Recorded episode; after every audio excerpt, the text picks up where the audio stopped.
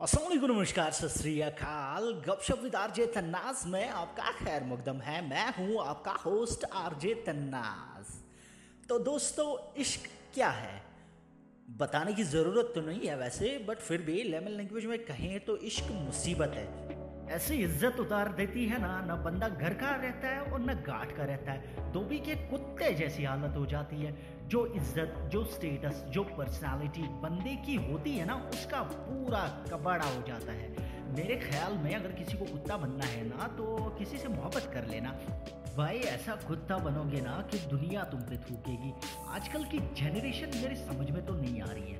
हर बंदा सुसाइड के ख्याल लेके जैसे पैदा ही हुआ है। जरा सी बात पे लोग सुसाइड की धमकियाँ देने लगते हैं यार। अब तो बेचारे पेरेंट्स भी ऐसे डरे हुए हैं ना कि बच्चे को डांटने से भी डर लग रहा है। आजकल के सुसाइड के कॉमन रीजन पता है क्या है? पहला रीजन सोशल मीडिया पे वायरल नहीं हो रहे। सेकंड रीजन लव फेल हो गया जी। थर्ड रीजन यूट्यूब पे सब्सक्राइबर्स नहीं आ रहे। क्या ज़िंदगी बस यही है?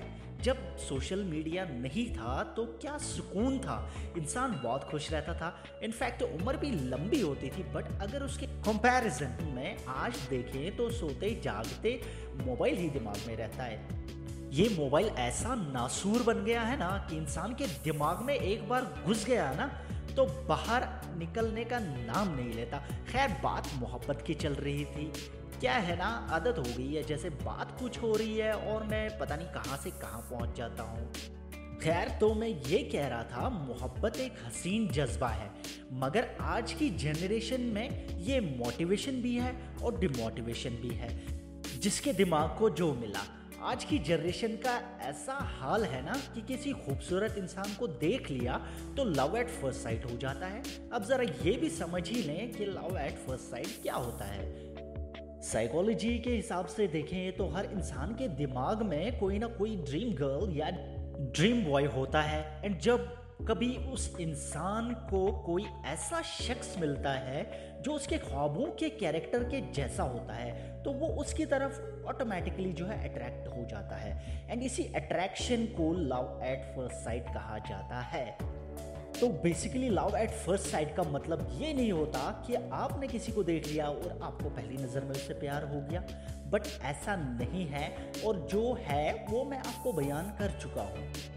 ज़िंदगी में कभी डिमोटिवेट ना हो जाए कॉज हर स्टेप पे एक नया डिमोटिवेशन आपके इंतज़ार में होता है। अब ये आप पे डिपेंड करता है कि आप उसको कैसे टैकल करते हैं।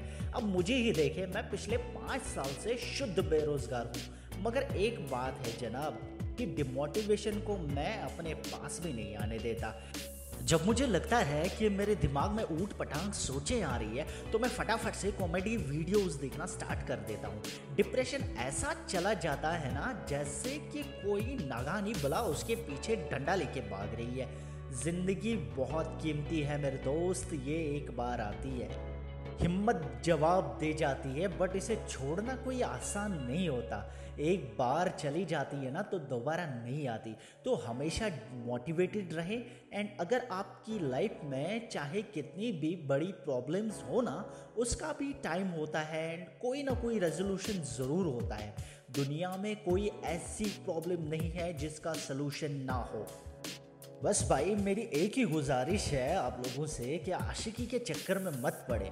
लाइफ को सीरियस लेना एंड करियर पे फोकस करना। कॉज उम्रें गुजर जाती है इल्म हासिल करने में, फिर भी इंसान को अपना आप खाली ही लगता है। और कब्र की लहर तक इंसान इस दुनिया में इल्म हासिल करता रहता है। सो प्लीज़ खुश रहें और मेहरबानी करके डिमोटिवेट ना हो। एनर्जेटिक रहे एंड जो आपके सर चढ़े ना, उसको टाटा बाई बाई बोल दो। बिकॉज़ वो आपकी लाइफ में आपके सबसे बड़े डिप्रेशन का कारण बन जाता है। ज़िंदगी जियो तो ऐसी जियो मेरे दोस्त, कि हर पल खुद को खुश नसीब समझो। ये गाड़ियाँ, महल, किसी काम नहीं आती है, कोई खुशी नहीं देती है। सुकून बस इबादत और इंसानियत में है।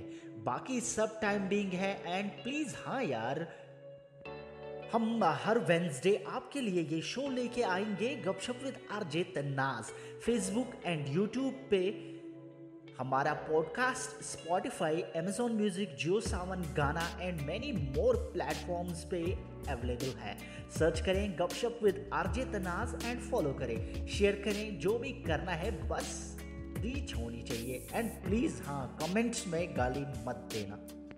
बहुत गालियाँ सुनी है रिपोर्टर की जॉब पे भी सो मिलते हैं नेक्स्ट वेंसडे तब तक मुझे दीजिए इजाज़त। खुदा हाफिज़।